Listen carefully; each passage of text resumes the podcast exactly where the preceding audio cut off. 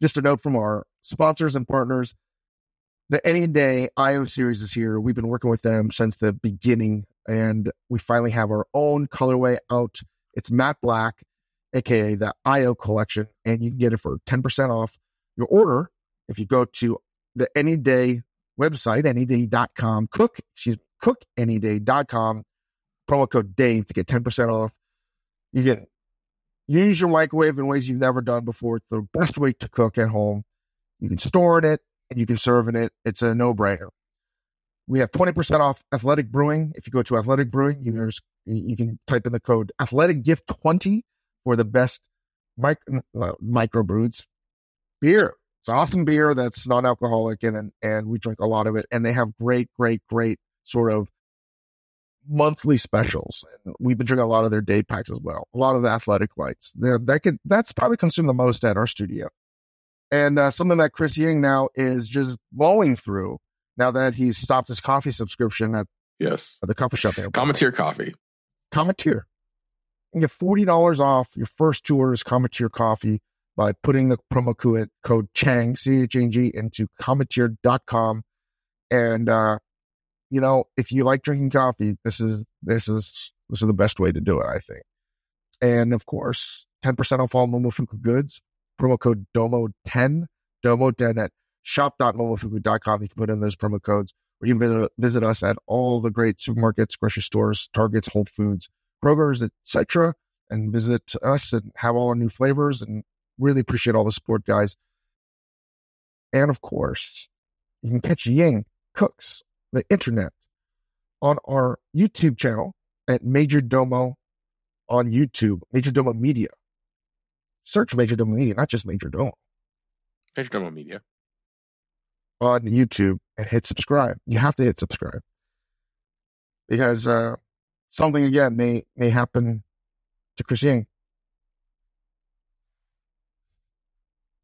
It's just the, the more we threaten my life on the show, I feel like the less people believe us. But Yeah. this time it might be true. Maybe. Um, all right, let's get on to the show.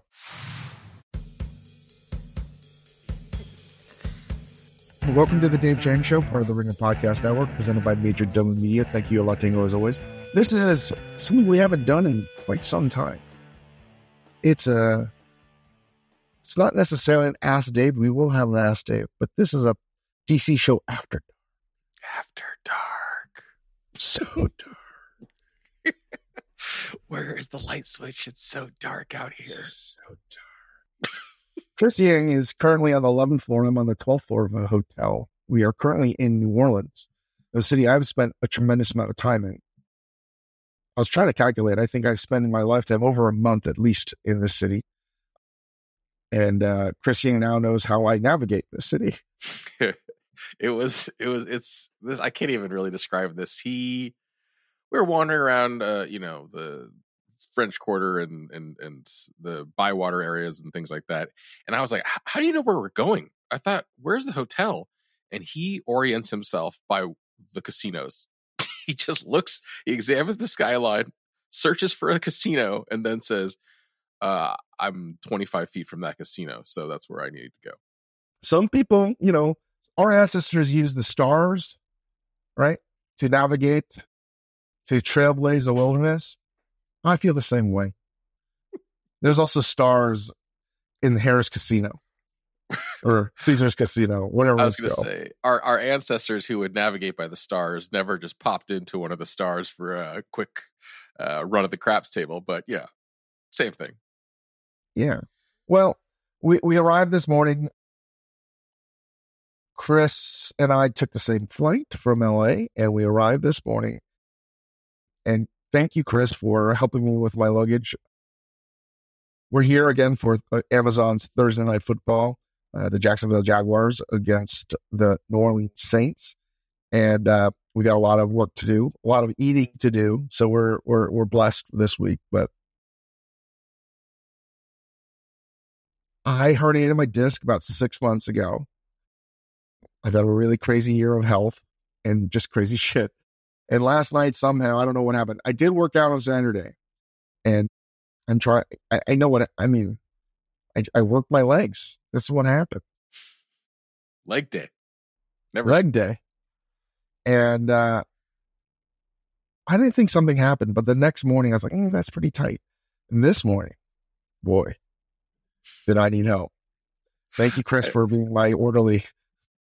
Well, yeah, because I heard you thanked me for your, for helping with the luggage, and people not familiar with the situation then had to just sit there and think Chris is just along the ride to carry Dave's bags, I guess. But yeah, you hurt you hurt yourself. You walked up to the gate when I was sitting there, and my first reaction was, "Is he doing a bit? Is he like is he mocking somebody? What is why is he walking like this? What's happening right now?" But it seems like you are in extreme amounts of pain. Yes, and I'm I'm only uh should I say? I feel like again, Frodo and and and Samwise with their lembas bread. I don't have that much uh painkillers left. And And I have to really ration for, it out. for the work. So I'm filming tomorrow, so I need to use it for that. And uh, again, Thursday we're going to go live, so I'm saving it for that. But I did not have the strength to put my bags over into the luggage compartment up up, up top. So thank you, You know Chris. how- I felt like an old lady. You know how I know Dave is in real pain is uh, in in addition just to the visual visual signal of he's limping and and really looks like he's he has like a handicap here. The best indicator that you are in pain is that you are every 20 or 30 seconds letting out just an audible groan of pain. You'll just be walking and then I'll be walking next to him and he'll just go, "Oh!" just like, "Oh my god, this is extremely painful."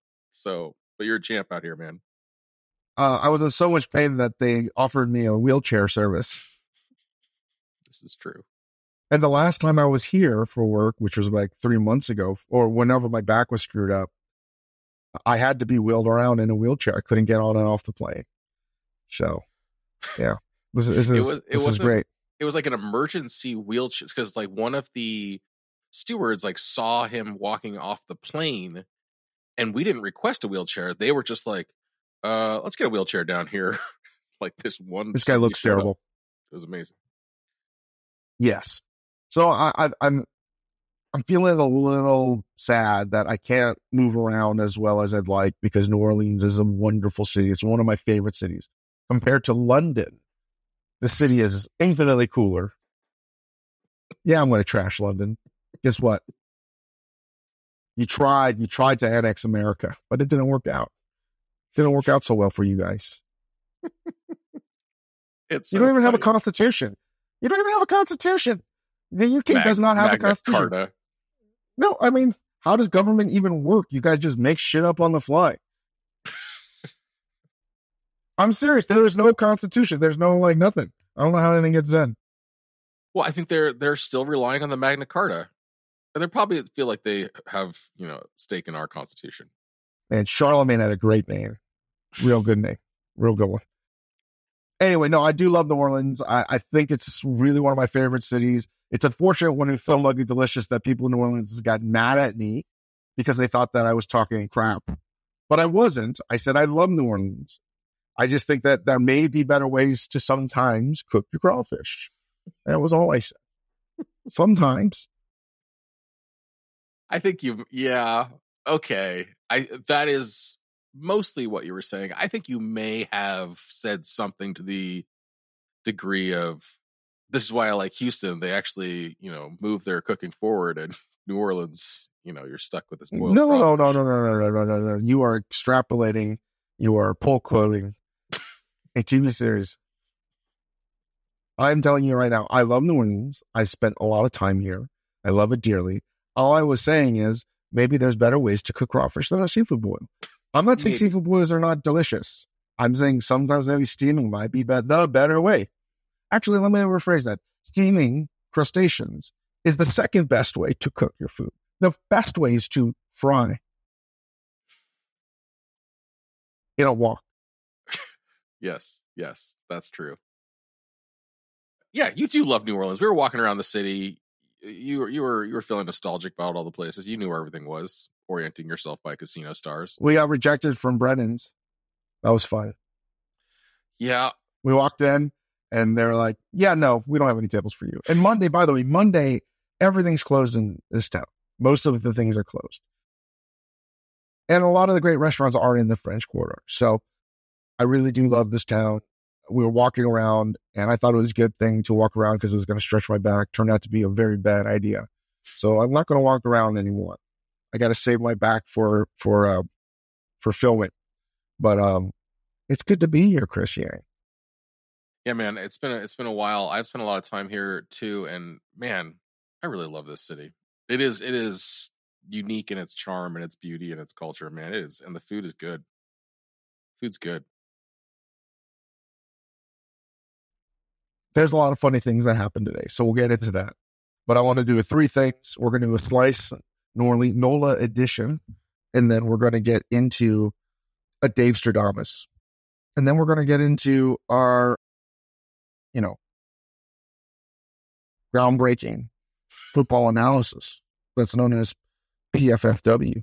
And we're going to talk about the game of the week. And really, again, we're going to be pitting the city of Jacksonville versus the city of New Orleans and their food on the five S's. And gotta say, it's not looking good for one city. It's not looking really good for one city.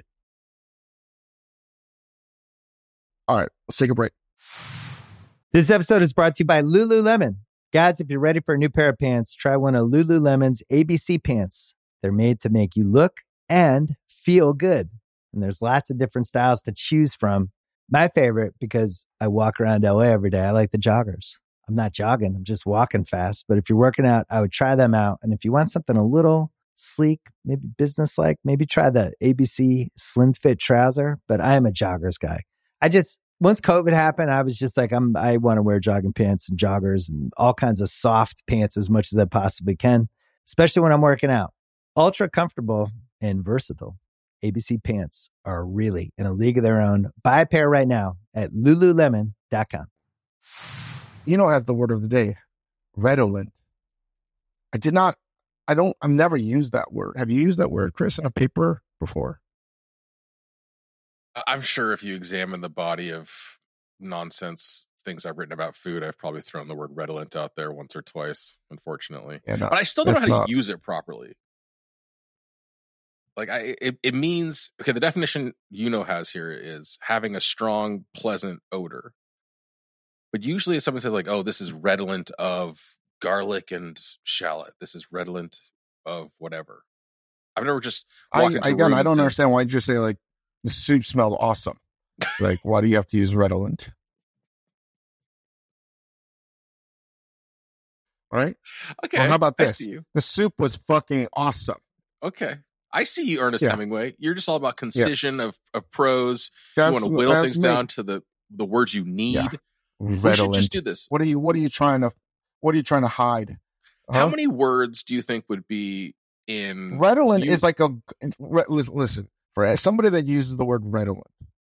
All right, for for, for this is the the literary vocabulary equivalent of some dude driving a yellow Ferrari. All right. You you throw out around the word redolent, you're you're giving me the vocabulary equivalent of a a loud, obnoxious, fast car. All right, so I'm looking I'm looking online to find out how many words are in Webster's dictionary. It seems like there's three, four, 400 words. How many words in the David Chang unabridged English dictionary? How many words do you think there are total? I use probably two thousand. Laugh it up, fuzzball. All right, we're gonna we're gonna get into the three things. Three things I think about when I want to eat in New Orleans. These are these are not the best things. These aren't the things that I want to check off first. And you know is going to be excited to know that Central Grocery is not on there. Hmm. You don't have something against Central Grocery? No, he loves. He thinks the muffalata is the greatest thing Oh, ever yeah, I invented. forgot. I did Good say riddle. to Ying, we're going to go there. It's not on my top 10, right? Top 10 things that I want to do. It's probably 11. Which is, you know, which is a good sign given how many. That, that means there's a lot of good stuff here. But you, you've got three here, three things. Yeah. The number one thing I want to eat right when I get here are the Okay. lima beans at Willie Mae's Scotch House. Mm. yes, it's the fried chicken, but I believe the lima beans are the best beans I've ever had. Mm. Yeah. And it's butter bean, same thing. And it is a real treat.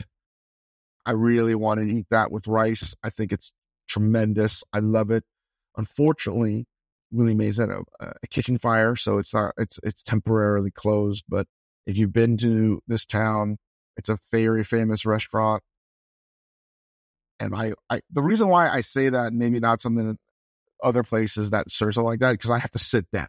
Like it's a much more formal setting. What I love about Willie Mae's is you can just order and sit down and it's super casual. It's, it's in and out. Number two, I want to get oysters at Casamentos. Casamentos. I can never pronounce it right. The location's much more in I, I can't I don't remember the name of the neighborhood, but it's just in the cooler part of New Orleans that I think. And it's it's hard to beat. It's just one of the coolest oyster bars. And there's a lot of oyster bars here. But I like I what I love about this restaurant, it's closed Monday, Tuesday, Wednesday. it's only open three and a half days. It's true. Uh-huh. It's cool. It is also the the restaurant that uh, you see Bradley Cooper's character opening up his million oyster pennants in dirt. Yep. Yep. I I did not know that. Uh, yeah, well, that opening never scene? been there. In that opening Yeah. scene of that really important movie, that's Yeah. where he is. That's where he's shucking a million oysters. Do you think Yeah. Casamentos is bummed that that's what it turned out to be? Well, I don't think a lot of people know. I, I, I don't even know if it's true, but I've seen that oyster bar in, in that movie because he was filming in New Orleans. I believe that it was, and it's a great place. And they have a thing called the oyster loaf. You should try that. What? Anything called an oyster loaf? Chef's kiss. What a great name. Oyster loaf. I will say too, we just had some local native oysters, Chris, and when I smelled them, it was very redolent. Nice. Very nice. Very, very nice. The taste it tasted very different than the East and West Coast oysters. It was much more of a. It ended with a punch in the face. Oh, it was yeah, a we little had bit. this assortment of all bitter things. We had East Coast, we had some West Coasts. Oh my god, I sound like that table. And then we had these these local ones, and they they were very different. They tasted very different. And the third thing I, I want is a domicilies. Domilices? I can't pronounce it. How do you say it? I think it's Domalices. Domilices. It's a very, it almost looks like um, a, what, what is that word? What is that, the term for a word that you could say backwards and forwards? An anagram. No? No, it's a Palindrome. palindrome. That's it. But with a D instead of an S. I swear to God, I don't know why when I look at that thing, it always looks like a palindrome to me. For there's those wondering, of an S. It's nowhere near an palindrome. it bears no resemblance whatsoever. If by Whatsoever. you're learning the English language from listening to the Dave Chang show, it is not. it is not a palindrome. Domalices? I don't know why, but if that's really what I think when I look at the name, I'm like, ah, I think that you could say that backwards too.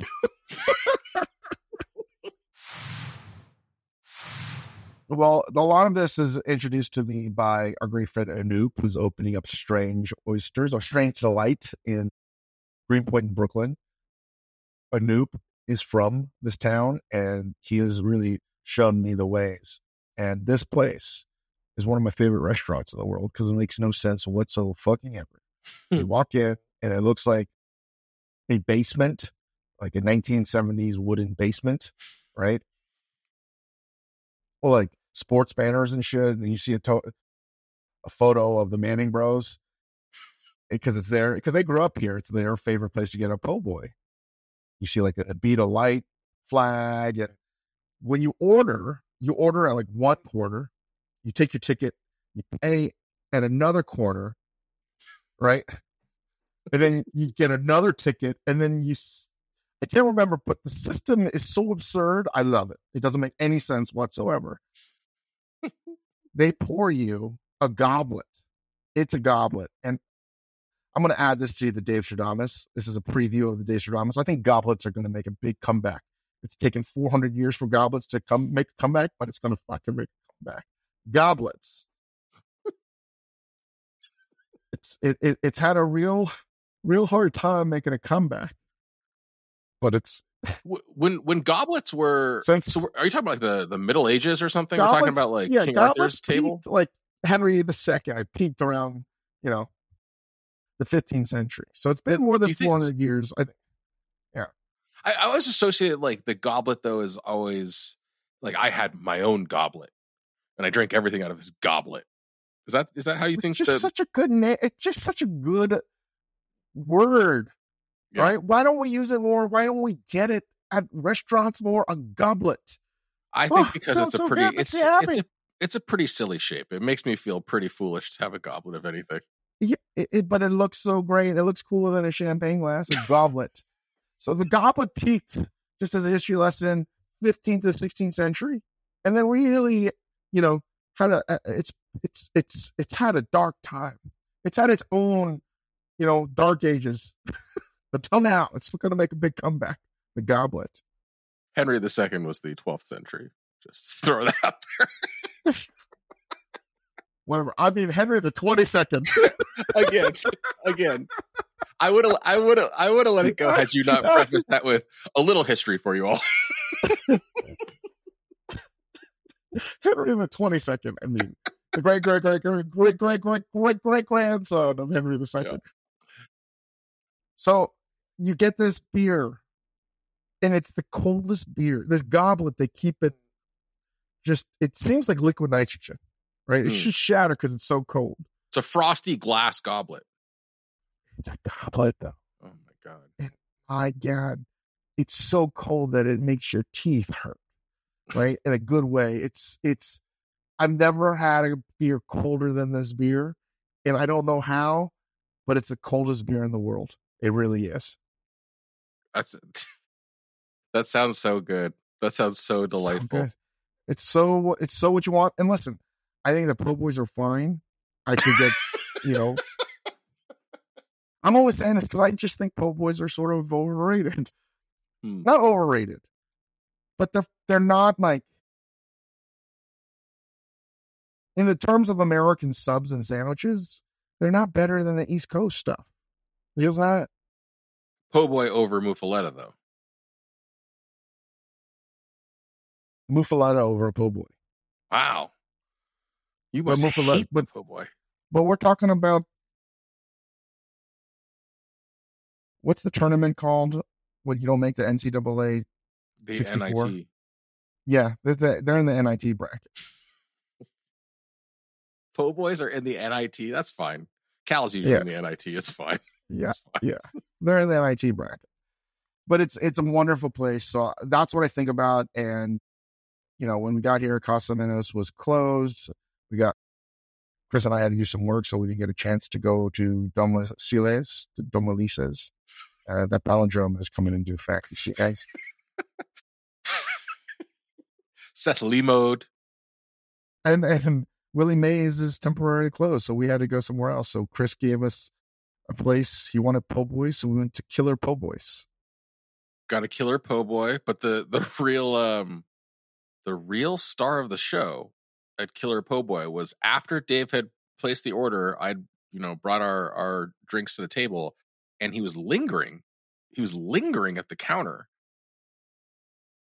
and he was sort of. I didn't hear what he said. He was sort of remarking on something he saw in the drinks fridge, and I was like, "What did you find over there?"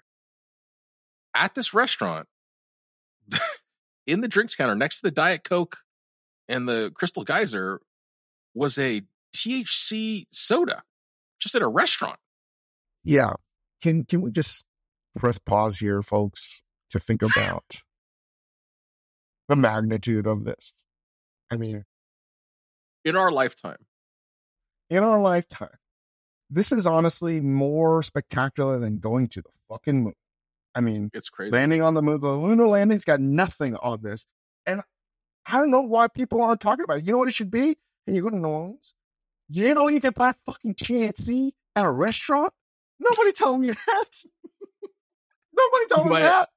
You, she said, and then the, the girl at the counter said, you can buy it at a grocery store. At the grocery store. You can buy it anywhere. Like it's it's it is remarkable. If you think of okay, okay, what's what are like the big inventions of our time? Okay, the the the smartphone, huge ch- world changing invention, right? But you saw that coming. It was like, oh, here's a phone, here's a computer. Now here's a computer and a phone. Now it's a fancy phone. Now it's a smartphone. Who saw going from you cannot buy marijuana to Right. I can In get it at a restaurant? Yeah. And I thought the reason I was looking so closely at the bottle, the can, I was like, oh, this is probably some of that uh, CBD bullshit. Like, no, six milligrams of THC. And I was really shocked. So we bought a few. And that's where your podcast sounds the way it does right now. I assure you, these drinks are not CBD. They're not CBD. I am I am not feeling my body is not feeling relaxed in any way. So I just again, it is a monumental moment. Can you just think about it? In your city, can you imagine going to your local bodega or your grocery store or you're picking up some pizza and you're like, Yes. Hey, would you like some something to drink? He's like, Yeah, let me get 24 milligrams of your finest effervescent beverage is insane to me and amazing. Man. Yeah. If Thomas Jefferson was alive today, man, he'd be like, democracy fucking works. Slam dunk. It is it is truly truly crazy. It's like it's like being able to buy cigarettes in an elevator. It's just like how how is life this convenient? That would be pretty cool. when you know, when I side note, when I used to smoke cigarettes out in Wyoming, there was a place, a bar that sold onesies. So good, like ten cents a cigarette. That was beautiful. That's the I always next. find I always find that to be so crazy. Here's ten cents. Here's a cigarette. Okay. Um, well, those are my three things. I I got off topic. I was surprised. I miss. I want. We're gonna try to find. We have a big eating day tomorrow. Right. Uh, by the time this airs, it'll be Thursday. We're filming tomorrow, and first of all, I hope I can walk without a noticeable limp. I'm hoping the producers don't get mad at me because I have a limp or my back's messed up. I was trying to I was trying to figure out if there a way you could like lean into it and spin it as a cool walk because it's almost there. You're like really lean to one side. It's almost cool. It's almost cool. definitely not cool. Um, so we have a big eating day. I, I, I honestly think there's a twelve thousand calorie day tomorrow. Hmm. For real. Yeah. This is the this is the caloric experience Me and all Big Whit. again. Me and Big Andrew, Andrew Whitworth. LSU boy comes home. Like I know I know what's on this menu, and I think that you're you're going for the gold with the caloric experience tomorrow because your order. I think you're You going to know- order. It's it's you- have agency in this because in the morning, the first restaurant you have to order. But the difference is, is Whitworth at his peak weight when he was playing for the Bengals was like 375 as a guard. He's a huge mountain of a man. Yeah, he might get there And he's again now tomorrow. like 300 pounds and he's like six, seven. Yeah, I know. I'm a little worried that I'm going to be able to out eat him. And I don't know what that says about me. That's what my concern is. I think he's gonna. I think he's gonna. I think he's gonna be respectable tomorrow for sure. All right, we'll take a break. We're going to get into a slice. This episode is brought to you by Seed. Did you know that most green powders and probiotics don't survive digestion? Seed's DS01 Daily Synbiotic is engineered in a two in one capsule to safeguard viability through digestion for complete delivery to your colon. A broad spectrum probiotic and prebiotic formulated with 24 clinically and scientifically studied strains for whole body benefits, including gut, heart, and skin health. Visit seed.com slash Dave Chang and use the code 25 Dave Chang to start seeding today. That's code 25 Dave Chang to start seeding today. Well, slice of life, NOLA edition. So it's about 10 p.m. is it Central Time, whatever it is here. Chris and I just came back from dinner after gambling, which we'll get into. And I have to say, I kept on telling the server, thank you so much for letting us sit here because this is the greatest, greatest dining experience of my life. I've never laughed so hard. This is pure joy. I've never gotten to see this or experience this. And I kept on telling like everybody's like, are you guys hearing them? This is fucking gold.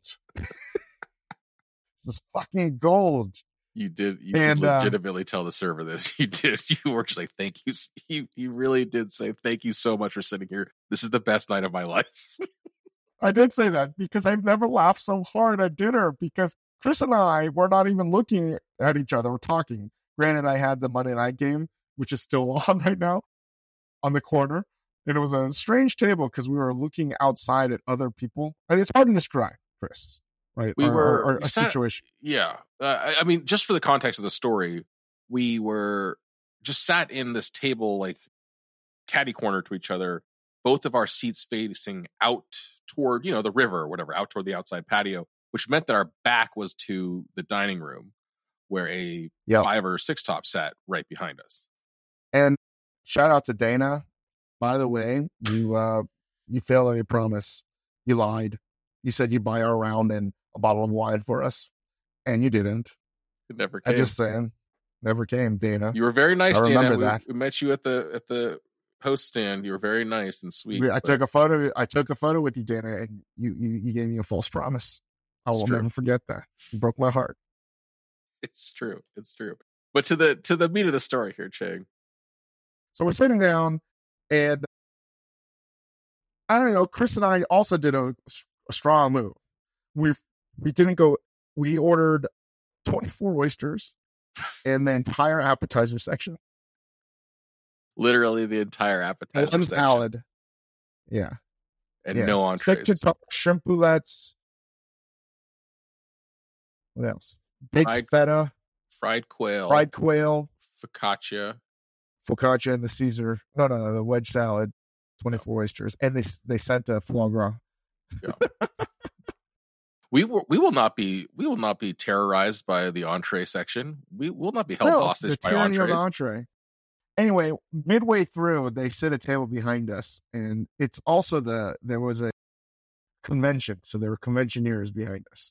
I would say, well, not well to do, but somebody was clearly from the West Coast, and I. The reason why I was so excited, folks, is if you know that uh, you've seen the movie Sideways. I love the movie Sideways because I always wanted to meet a guy like Miles, right? whenever Miles is happy when he's talking something, it's like so exuberantly about the good things. Because most of the time he's just, you know, shoegazing and talking shit about life. But the times he's so excited, it's it's like it gives me joy. So much joy. It's again when he's smelling wine and he closes his eyes and he puts his hand to his ears, that type of stuff. Somebody that is just so ridiculous, so over the top enthusiastic about food and we finally had it. I finally met a real life Miles who happened to be a doctor from the West Coast. And man, he spent so much time. I had a t- I, I- I wish I could have a video of it. He spent so much time ordering wine. I'm like, nah, the notes here on this Strider name, no. And that was a wonderful vintage and and Burgundy, but you know they don't have that bottle. Oh, these guys don't have like five of these bottles, and they're not even here, right? You know, like they should update the menu. I was like, what the fuck, dude? and he's like, Pinot, and he was literally going over explaining, lording over his coworkers and peers about his wine knowledge. Yeah. And I wanted to punch him in the face. you so they sat down and immediately started talking and the first thing they said to the server was you know where are the oysters from and immediately dave dave goes oh foodies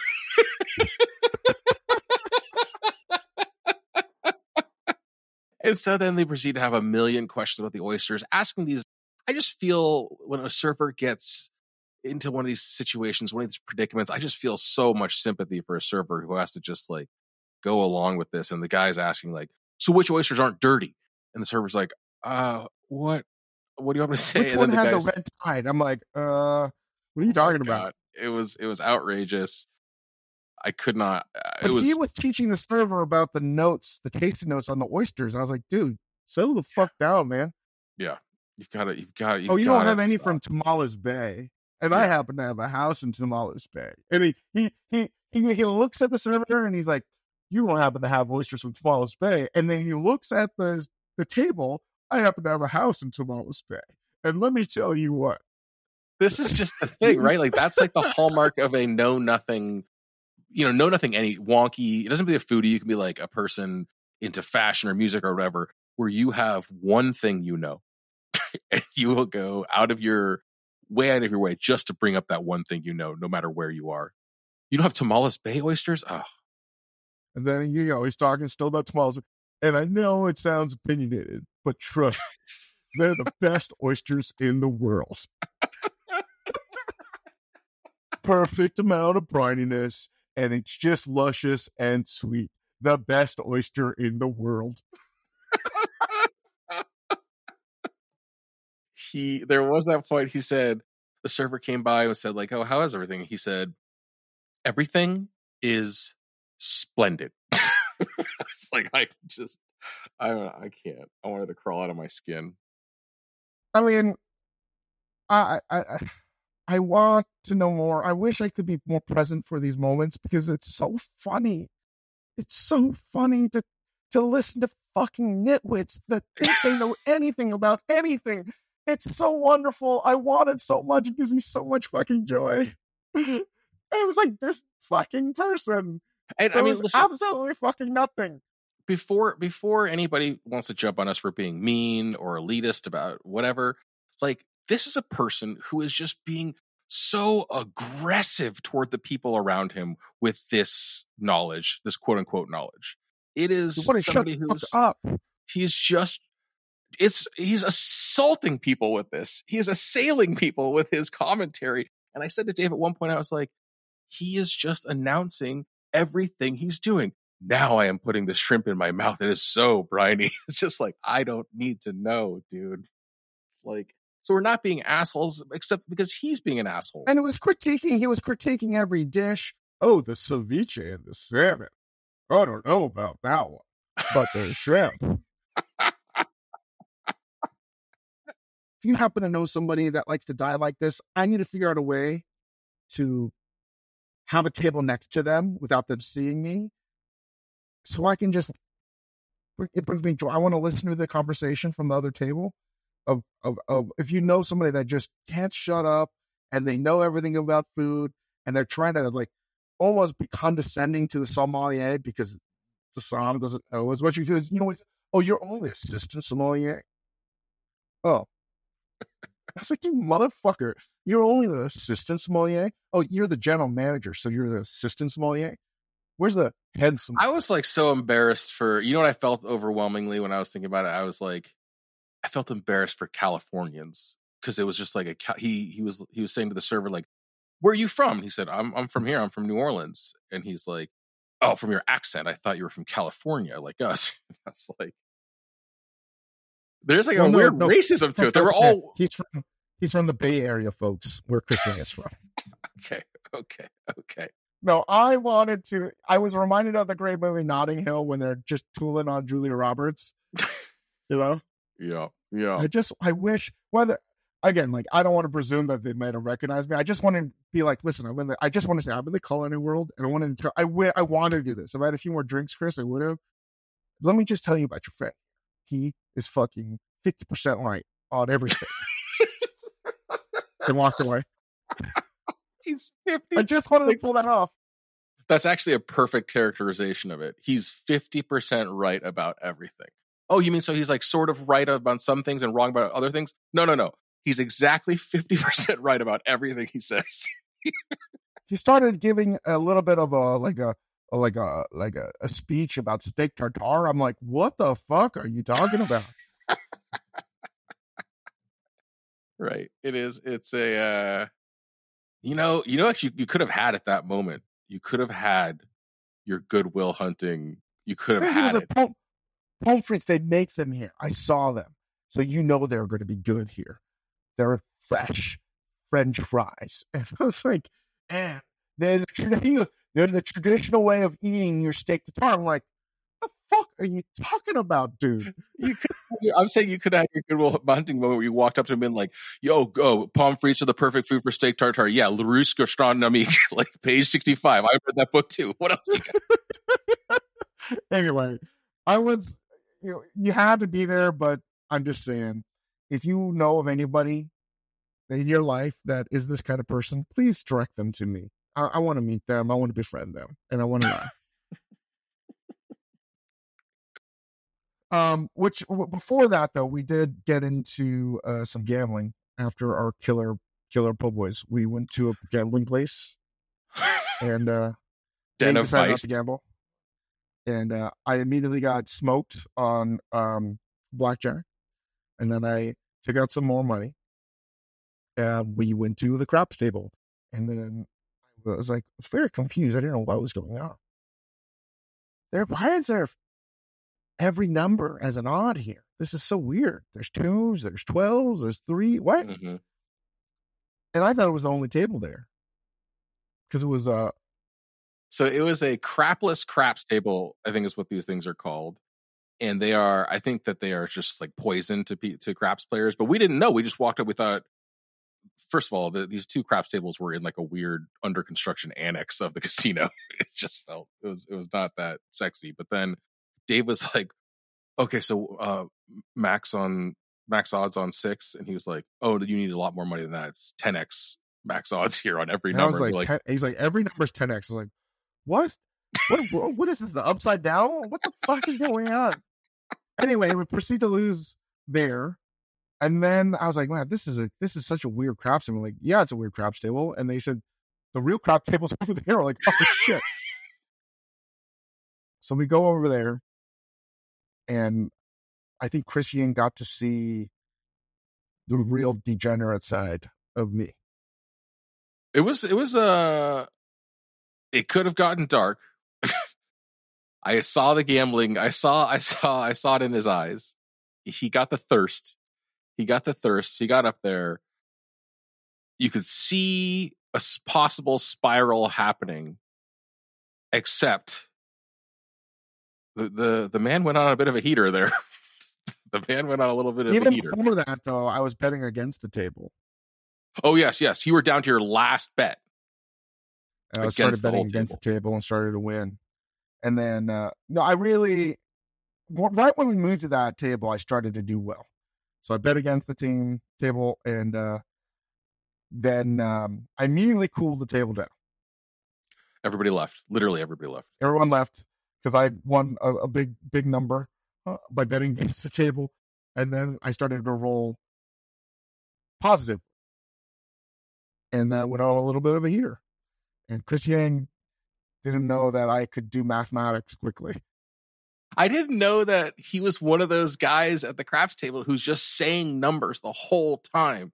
Just just like up at 25, quarter, quarter, quarter hard eight. Blah. He just like, he, there's just, it's like he's speaking in tongues. Just numbers and bets are pouring out of his mouth, and he's keeping track of eight different bets on the table.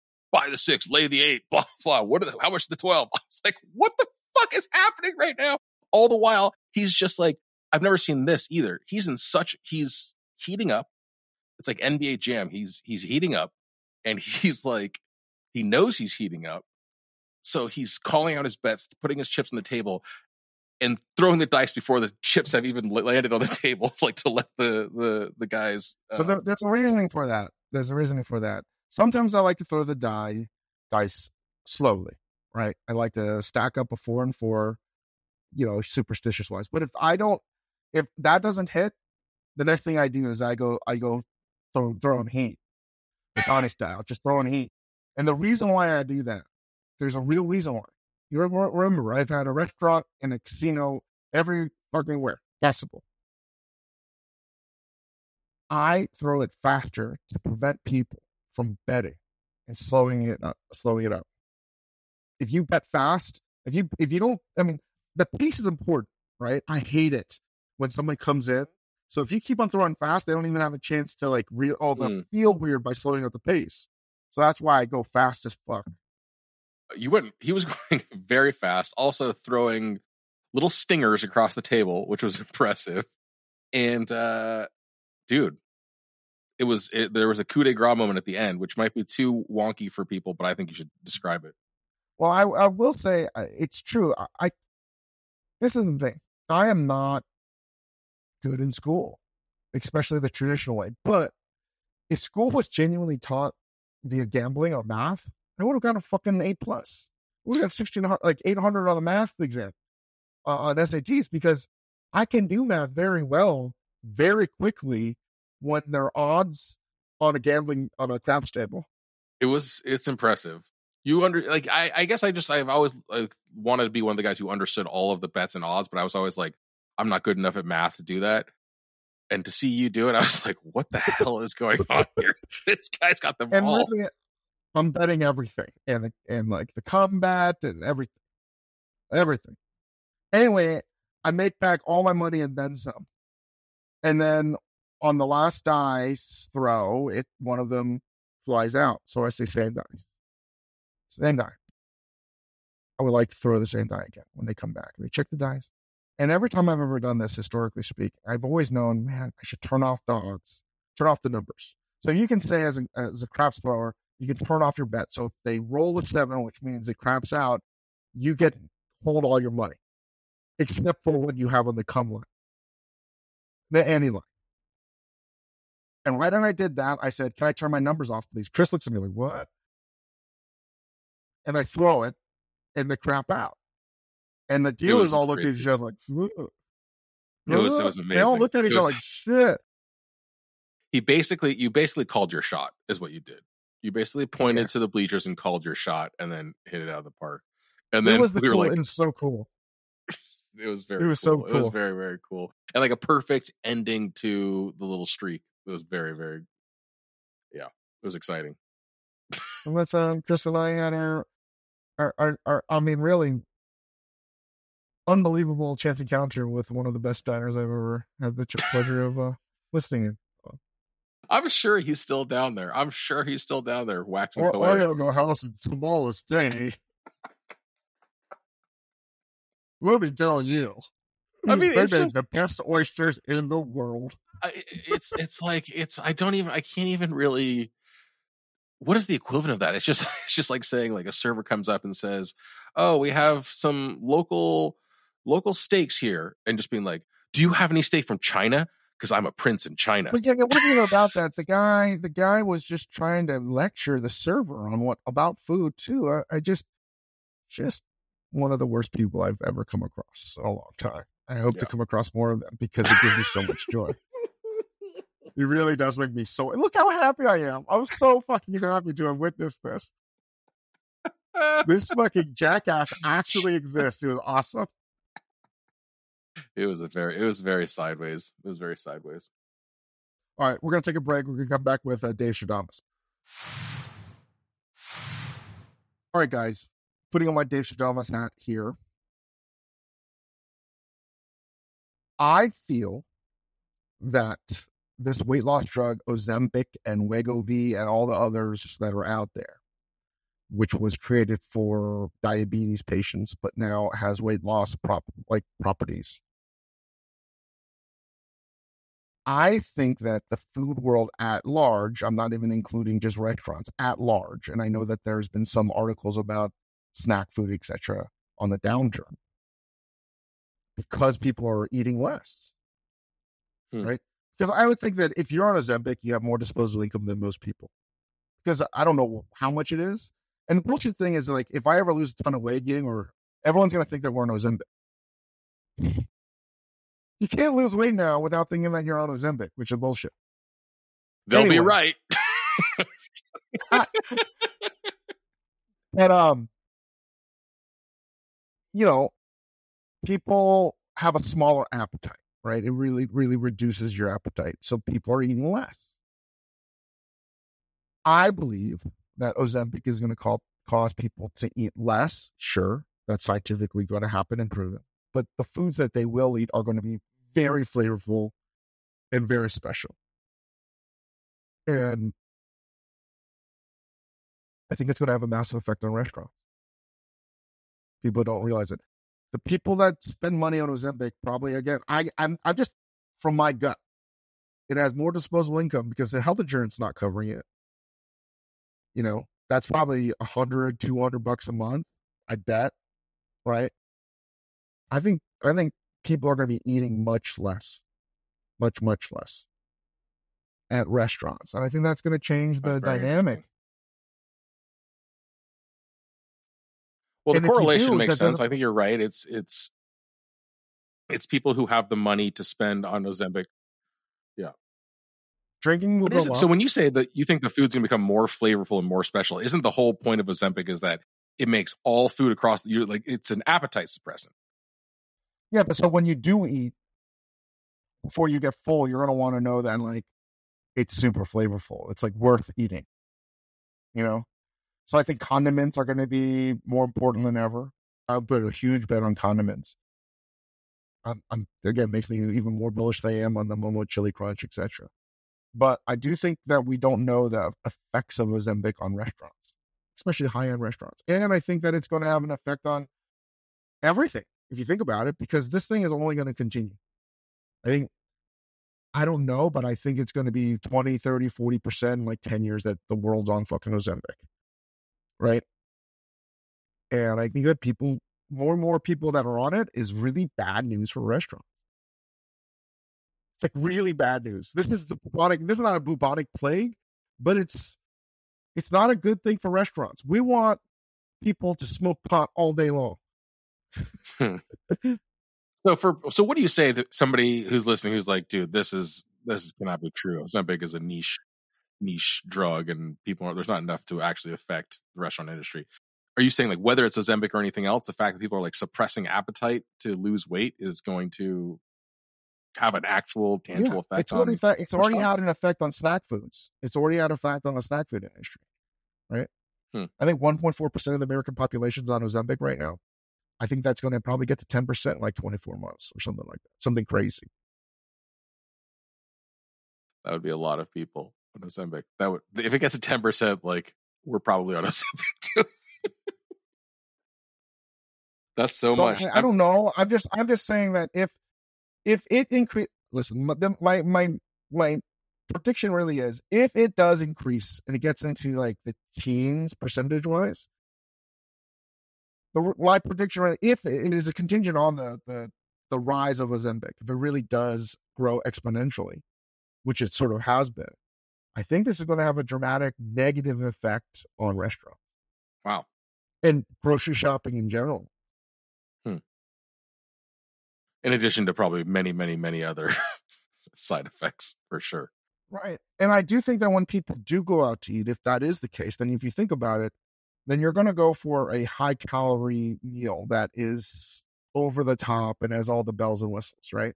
So I think steakhouses and stuff like that, like if you were going to have like one meal, like you're not even intermittent fasting. I think Ozempic just is like you're only eating one meal because that's you're not even hungry for anything else. I think it's a. I would imagine that you would want to eat a pretty dense, I mean, pretty luxurious meal if you were going to go out. That is, if you're going to a restaurant, that is. I think you're going to spend more money because it's like, I'm not eating that much. So I don't know what the positive effects, there is some positive effect to Ozempic in like higher end restaurants, but I don't, I, I, I that, that, that is more shaky than anything. I guess I was just thinking if it's not, eh, you know, the other the other way to look at it, look at it is if appetites are suppressed and people are going to spend less money on going to restaurants, like where's that money in terms of entertainment going to go? Right? Is it going to go somewhere? Are they going to rather than going to restaurants as their social thing? Now everybody's going to go to salsa clubs, whatever. So my other prediction is a little bit too appetite suppressing. And this is always asked me to some degree from people. Like, there's a lot of cocaine in the kitchen. I would say I've seen cocaine by front of the house, especially when I first entered into this business. But no, no, no. I would say this: any kitchen that uses cocaine, they're not a good kitchen because you can't taste food. from what I know from about cocaine, right? You know, you can't taste food. So I would never want to be in a place that sort of has that as their thing because it means food's not going to be tasted well. It's not going to be at a level that you want. And I've never really, I've never seen it in a kitchen ever. I mean, ever. I've heard stories about restaurants, one particularly in San Francisco many years ago, that was um, a den of cocaine. You know, people hear about these stories. Sure. Yeah. Of course, you're referring to the Ghirardelli chocolate factory. but I, I, you know, that's one thing. I, I will say though, with I don't know why, but I feel like cocaine is bigger than ever, and you're going to see it more and more in restaurant bathrooms being consumed. Oh, you're saying cocaine as a you're talking about diners. Diners. Not not Yeah, I thought it was just like a quick interlude about cocaine and restaurants in general. I just don't think you're going to see it. It's too expensive. It's not going to ever fucking happen. It's just never going to happen. And anyone that thinks it just doesn't fucking happen, at least in my lifetime, I've never really seen it. But I do think that you're going to see it more in restaurant stalls and bathrooms for sure. Until Right. until a recession like crushes people, people are going to be spending money on stupid shit like cocaine. I feel like that's I, I I feel like that's true. Although Chang is buying buying on increased drug use across the board here. Yeah, Dave Stradamus. strong, buying long on uh, Colombia. and the company that makes Ozempic. Yeah, whoever makes the Zembic, Pfizer, whatever. My third prediction, with no data whatsoever, I think the crumpet is going to have a big resurgence as well. The crumpet. People are going to start to use the crumpet. You're going to start to see it. You're going to start to see more house-made crumpets on menus. Okay. This really Right? is a this really is a Dave Chang after dark, man. Let's just to, just to review the three predictions from Dave Stradamus are increased Ozempic use will cause a downturn in restaurants, a rise in cocaine use, and crumpets. and crumpets are stalls. crumpets And are coming. And crumpets. Yeah. I think that you're going to see crumpets more and more on menus. Freshly made crumpets, house made crumpets. Ozempic, cocaine, and crumpets, man. The Holy Trinity. That's what they call it. The OCC. It's going to be you. When's the last time you've had a crumpet? Mm, long time. I haven't had a crumpet in a long, long time. Uh, it's like a it's like a fluffier, fluffier English muffin, right? It's like a yeah, it's it, it's a battered dough, and when it's made well, and even the stuff you can get at Trader Joe's are delicious. But a real crumpet with butter, I think it's one of the best breads you could eat. Now, it's so good, and I'd also argue a crumpet is a great. I've said this before, maybe on this podcast. It's a great sandwich bread. Mm-hmm. It doesn't get enough love as a sandwich bread, including a burger, right? I was going to suggest the burger, the crumpet burger. because it's like a sturdy pancake, right? It's a crispy, sturdy pancake. And I think they're widely underrated. And I'm just saying, like, I, I feel like a little bit like Michael, uh, who's the guy that shorted everything in the big short? Michael Burry. Michael Burry. I feel like him. Like, I'm just buying this option on on crumpets and everyone's laughing at me. But I'm telling you, when it hits, I want to I want to make I want to make some big big returns on this bet.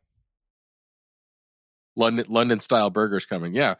Low line in the bathroom. Get back to your table for that. You can melt some butter on there. Whoo! Restaurants in Crumpets are 2024 so are going to good. fucking rule.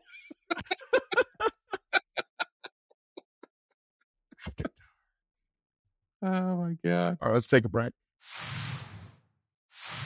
All right, folks. It's what everyone's been waiting for, which probably is like nobody. it's PFFW. As always, we'll be assessing the five S's sandwiches, steakhouses, seafood, sweets, and special team slash special sauce. All right. Last week we went two and one. Overall, not bad. Five and eight. Yeah, I mean, it's not 100% correct, but over time we're going to be at least 99%. we we called uh, the KC blowing out Denver, called the Buffalo Bills winning. No, I lost that. I lost that bet. I bet the New York Giants, right? Yeah. I let you. I let you keep it because you covered the spread. Anyway, we're, we're five and eight. Chris lost his. The the the the cook at Jack in the Box said Nashville fucking let me down, dude. So listen, folks. In reality, just to like s- sort of distill this even further, this is really a battle between PFFW is really a battle between two cities, right? So imagine in the future where maybe football's not even played anymore, but there's a the, the, you know you're competing city versus city, and there's food, and there's five categories that you have to compete against. Who's going to win? And ultimately, you can take a step back and like, what's the better foods? If you think that I'm being like a like not even elitist talking about this stuff, we do it all the time. Hey, uh, where are you going for work? Oh, I'm going to uh, Little Rock, Arkansas. Meh. hey, where are you going for work? I'm going to New Orleans. Oh, Oh. nice. Where you gonna eat? Yeah, yeah. nice. we do it all the time subconsciously. You don't even talk about it. So fuck you and your hypocrisy. All right? Yeah, you listening, you hypocrite. We do it all the time. Right?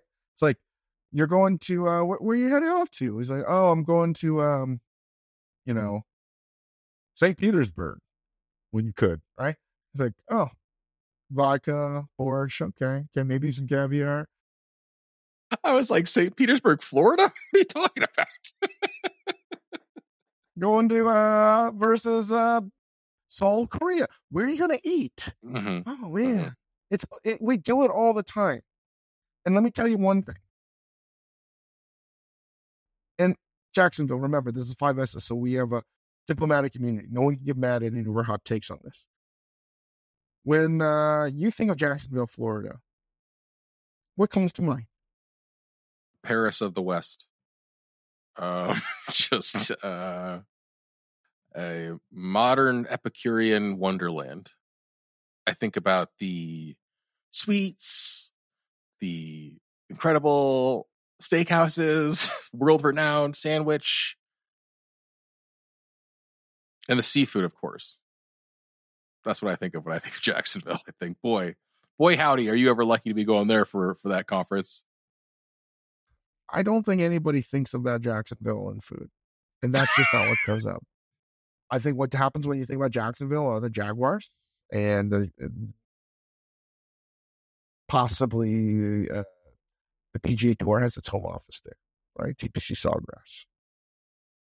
I don't know of any other way you could think about Jacksonville. What what comes to mind? Nothing. Other than the Jaguars. And uh I already forgot the second thing I said. you said just okay. If you want me to remind you, Chang, it was the PGA headquarters at TPC Yeah. Sawgrass. yeah, the PGA. That's where people. Yeah, but there's a tournament there, right? Uh, it's like when people go there. It's the PGA headquarters is there, right? Mhm. I think when people in golf, they think Jacksonville, Florida, when they and they golf. And I also think it's Jason Mendoza from The Good Place, who Yes, would always talking about Blake Bortles and the Jacksonville Jaguars, right? that's basically all. he There's a reason why it was in the good place. So I'm just saying, there's nothing I could think of, and I I could be wrong, and maybe one day we'll, we'll film something in Jacksonville and we'll see for ourselves. But having only driven through there once, having been there in 30 plus years, I think it's really hard for me to say that Jacksonville is a culinary wonderland. and yet you're about to declare its food better than New Orleans. Is that is that the next No. part? No. the, the, uh, the only way Jacksonville could win is on special teams. There might be a hot sauce that we don't know about. There might be something uh, if food related that we don't know about. Maybe it could be like the birth of some fast food chain that we don't know about. Maybe it's I don't know something. Something there's something. So I I could give special teams to Jacksonville theoretically speaking, but uh, I don't know if I can versus New Orleans. And listen, Trevor Lawrence is potentially hurt on a short week. He may not be playing. Even if he was playing, I'd still take you know, the Saints and New Orleans because New Orleans is truly one of the best places to eat. It has so much to do food wise, and many awesome things, even though uh, off the beaten path kind of places, and the touristy places are just as good. So I'm just going for sandwich. You know, it says there's a steak in a sack at Sheik Sandwiches, and the sandwiches. Oh, we, we can't call. We can't. This is this is terrible. Not this one again. You made us say this last time. no, no. So I, I, looked it up. I looked it up, guys. It's okay because apparently the Arab American community in Jacksonville has this kind moment of owned this in time. So you know, thing. it could not be less okay. We're not going to can't not that right now. I agree. I agree.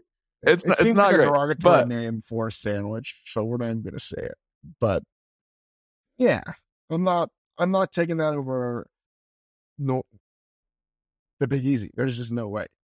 Sandwiches, just hands down. Even the muffuletta, po' boys, all the kinds of po' boys, and the banh mi's. Mm-hmm. Mm-hmm. It's very tough to beat. Very tough to beat. You see New Orleans, I love you. I love you. Now Jacksonville, if you want to, if you want to get in the game, you might want to sign that. You might want to sign that crumpet burger to the roster and make that a Jacksonville, make that a Jacksonville original. Then we'll talk. I think steakhouses is also something maybe Jacksonville could win. Maybe, maybe they could win because I would say New Orleans has steak, but not. I mean, Ruth Chris was invented here. That's something. But I could see there's a Chop House 13 that has good reviews. I could give Jacksonville steak. I'll give Jacksonville steaks because I don't think of New Orleans as a meat, although they do good roast mm-hmm. pigs and cochon, and there's a lot of great meat here. A lot of great meat. But I could see on this day, on the game day itself, Jacksonville could have the better steak meat program. All right? Yeah, I can see that. That's fair. Seafood. Yeah. We don't have to cover it. Slam dunk. Do you think New Orleans might have one of the strongest seafood games in the country? Absolutely. Absolutely. I mean, redfish, drum, just all the local oysters, everything. Uh, the history. That's what I think about this city. It is seafood city. Yeah. Yeah, nothing nothing comes quite close to it, I think. As a it's the most seafood oriented city in America.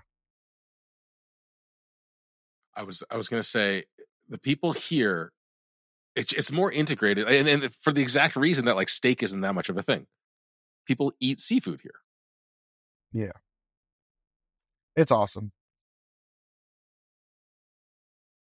By the way, we had 24 oysters, not one belly pop. It was good, good job, Oyster Shucker. Dave Chang approves. Sweets. Can't again, Jacksonville probably has Cold Stone Creamery, and you know the, the same old stuff. And this, maybe you could let us know about an independent sweet chain or sweet shop, bakery, cookies, whatever, ice cream. We'd love to know. And we will promote the hell out of you guys. If you from Jacksonville, send us some of these places. But please understand that I have to give it to New Orleans this time around. Like some of the most iconic desserts in American history were invented in this town. Very hard for me to not say the sweets to the sweets, you know, skews to New Orleans as well. Is it a question? Yeah. You got the bananas Foster, beignets, pralines, pralines, however they pronounce it. It's actually in as as long as we've been for the many years we've been doing the PFFW, both uh publicly and privately. It's been you, you don't come across that many cities that have an iconic sweet that is good. and There's Orleans sh- is one of sugar everywhere. Pralines are everywhere. Yeah. So no, I I- think this is a yeah, you know, I this is to me uh, the the real test case. This this takes our algorithm to the breaking point because it proves that it's it's it's unbiased and it works. I mean, Jacksonville, I think, is the better team. But guess what? our algorithm doesn't lie. And, you know, it sort of gave Jacksonville steakhouse and special teams, but New Orleans victorious on the, the 5S is 3 to 2. And I think the final score is going to be 21 14. Mm. New Orleans. So the, the, the Vegas odds makers have Jacksonville as a one and a half point favorite. Dave, you're making you're flipping that.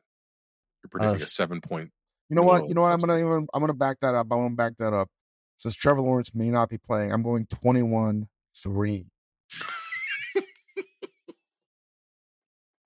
21 3 New Orleans. Yeah. Okay. I just did it. Yeah. All right.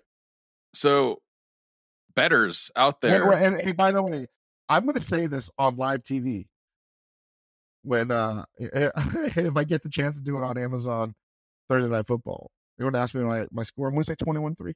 Or maybe I should go higher. More ridiculous. I think a 19 and a half What point swing. said 78 10? They're gonna laugh at me. The Dolphins did that this season. They laugh at me. 100 to nothing.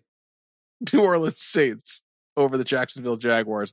I would I would appreciate if you became known as the guy on 99 86. Oh, um, thanks for thanks for asking, Chris. I've got this one going to overtime. 104 101 New Orleans Saints. Okay, so uh bettors out there. Dave is announcing a last minute 19 and a half point swing in the uh on the money line here. It's uh New Orleans by 18 over the formerly favored Jacksonville Jaguars. And listen, if you are thinking to yourself, that's bullshit. That's not even a fucking good take. Jacksonville is better than New Orleans in food. Can you email us at what's your email? You know, what's your email? You know, You can email askdave at majordomomedia.com. What's your what's your phone number again and your home address? Go ahead and say that out for us. because we want to know. We want to talk to you if you are very serious about this. And I would love to see, you know, the evidence that if you think that one of these cities is superior to the other in an in not obvious way, I want to give you a chance to to defend yourself. Mm-hmm. It'll be um, it'll be good. I can't wait to hear. it. Jaguar Nation, Jaguar Nation, talking to you guys. Activate. Um, all right, we got a steakhouse battle. The, the we're only going to do two games real quickly. Vegas versus Chicago. There's an interesting steakhouse battle brewing here. Which city does the steakhouse the best? Wow. Chicago, clearly Bavette's, Chicago Cut, Gibson's Bar and Steakhouse, and it's old school. But they got Vegas got Golden Steer. It's got it, there's also Bavette's in Vegas, so that's cello. And I gotta say, man, every casino has a steakhouse, and they're all good. Mhm. It's probably the best Vegas. place in the country to get a steak, actually. You can get a steak of whatever kind you want. Or you can go to the Pepper Mill, eat a steak there. Yeah, yeah, Peppermill's good too. So Vegas steaks, Chicago. This isn't. This has nothing to do with you or that Justin Fields is injured. I would take it. I'll take it. Las, Las Vegas. Las Vegas by eight and a half. okay. Any other upsets to look out for this week? Not that I can think of.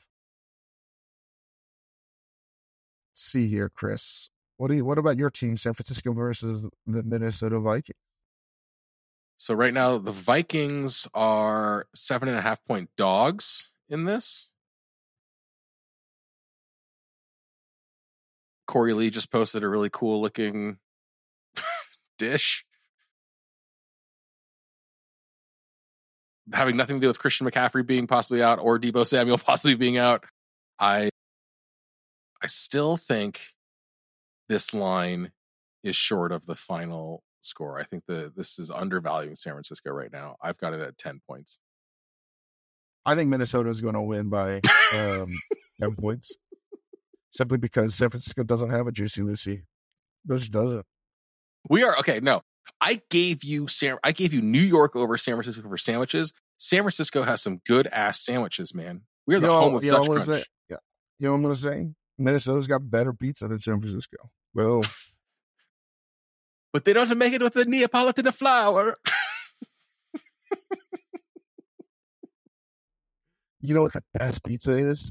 When you make the with flour from Tomales Bay and virgin spring water from Tomales Bay. Guys, It's I just got one of those.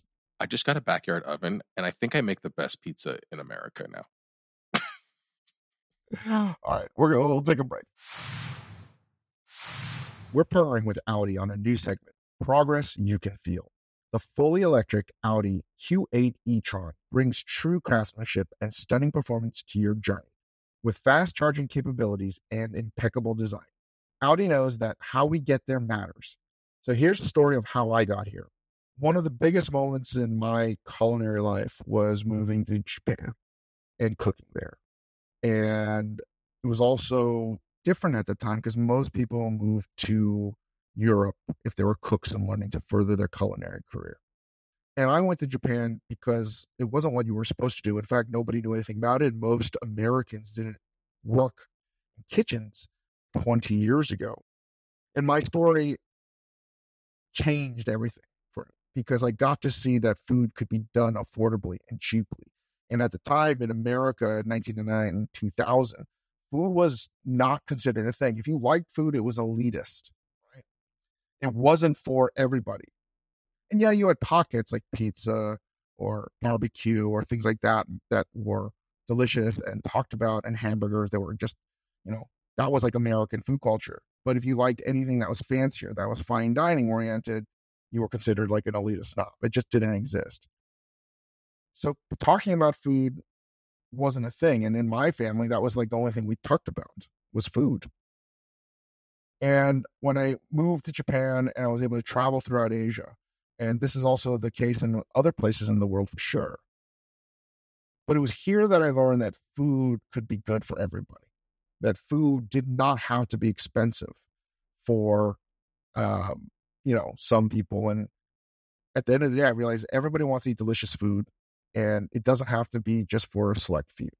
And living in Asia, that allowed me to see that and allowed me to realize that I didn't have to work in the fanciest kitchens now in Asia, uh, in Japan. I could work at places that were sort of lower down the hierarchy because they were still making extremely delicious foods and there was wonderful techniques that I could pick up. And that changed my whole game because it caused me to look at things that other people weren't looking. Because at that time, most people were considering most people were only focused on fine dining. And I went to a level when America didn't have ramen really. They only had instant noodles for the most part. And that's what most people knew about ramen, including Asian food and Japanese food. We're not even talking about the pork bun yet. So it was a different time when that happened. And um, a lot of it's right timing. I was able to focus on something that most people weren't looking at. And that gave me a huge advantage. Right. I had domain expertise in something that none of the experts knew anything about. I literally was like an expert in America on ramen. And try to find, you know, those moments and pockets in the culture where most people don't aren't aren't there. Right. And I, I think that's some of the best advice I can give is try to learn and become an expert at something where there isn't a lot of competition at it. And you also, I, I think, have to make sure that you're, uh, you know, you have a passion for it as well. But, you know, I could talk about these light bulb moments all the time. And um, I think what another light bulb moment for me is when I was working in Japan and I was able to work in a bunch of kitchens. But it dawned on me that some of these kitchens were making sort of European dishes with Japanese ingredients. And I would look at the ingredients and make the dish, and it would taste something that was Italian, or taste something that was certainly French, taste something that was American. But none of the ingredients were American or European. They were all sort of Japanese flavors. And I was so, so, so confused because how could that happen? How could you make dishes that weren't of the same provenance from where the dish was created? And it gave me an idea that flavor was not provincial. It was not something that came from a country. Great flavor was everywhere. And once I saw that those ingredients could be extrapolated and there could be a juxtaposition with all kinds of other things. You could make dishes that sort of transcended from you know wherever you were at, and that gave me a huge idea that maybe I could make Japanese food. Maybe I could make ramen in America without using Japanese ingredients. And that was a huge moment for me because it caused me to not be so reliant upon authenticity in America. And I think understanding a lot of the Japanese sensibilities, what's most important is what's fresh and what's near and what's local, not something that is on paper, right? Traditional. So I, I decided I wasn't going to make ramen broths with Japanese uh, fish products, right? I wanted to use the smokiness that you might get from katsuobushi from somewhere else. So I started to use uh, American, you know, good old hickory smoked bacon from Allan Benton. And that was a pork broth that was really smoky. But I thought it was more Japanese in sort of a idea than anything I could have had imported from Japan. So that was a huge moment for me where I could recreate flavors without having to be the authentic ingredient themselves and that gave us a freedom. It was like being able to, you know, make paintings with like a hundred more colors, right? And it was something that became a building block and a cornerstone for a culinary philosophy and principle that we use to this day. So it's something that I didn't think about was going to happen, right? But sometimes you just have to, in my case, work, do it, and eat it, and then ask yourself questions like, "Whoa, like maybe this could be applied elsewhere. I don't think Momofuku or myself would have a career today if I didn't have that idea that you could make flavors without the exact ingredients, right? That you could challenge the notion of authenticity. So that was a monumental moment for me. There's progress, and then there's progress you can feel. The Audi Q8 e-tron is just one model within the Audi e-tron family of fully electric vehicles preparing for a future that is exhilarating, exciting, and thrilling. Audi knows that how we get there matters. And they have the electrified vehicles to make the journey, well, electrifying. Audi, progress you can feel. Learn more at AudiUSA.com slash electric. The only thing I think about is that, man, I saw a cook recently and they had burns all over their arm. All over their arm. And when I say burns, they, they're like lines. You can tell who's cooking what on a kitchen by eh, by the lines.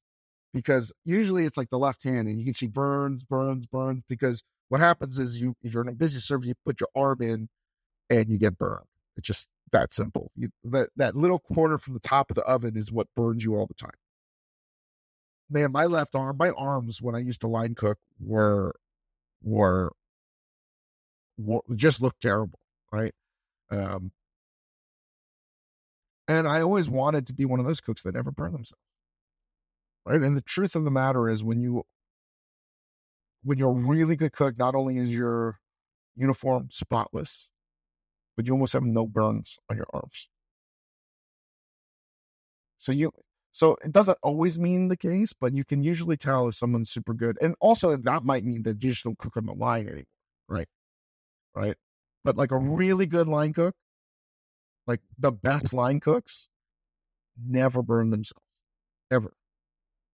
It's just remarkable. Right. So that's something I was thinking about the other day when I saw this cooks. Like, doesn't mean they're not going to be great, but I saw those line, those burns. And that happens when you're learning and then uh, when you get better, it sort of stops happening too. But it always happens. You always burn yourself. I've seen the best fucking chefs in the world burn themselves and cut themselves. Still happens. Well, and it's just like an athlete having a turnover. It happens, right? So anyway, that was my thought. I don't know why I was thinking about it because it is what it is. All right, give us five stars.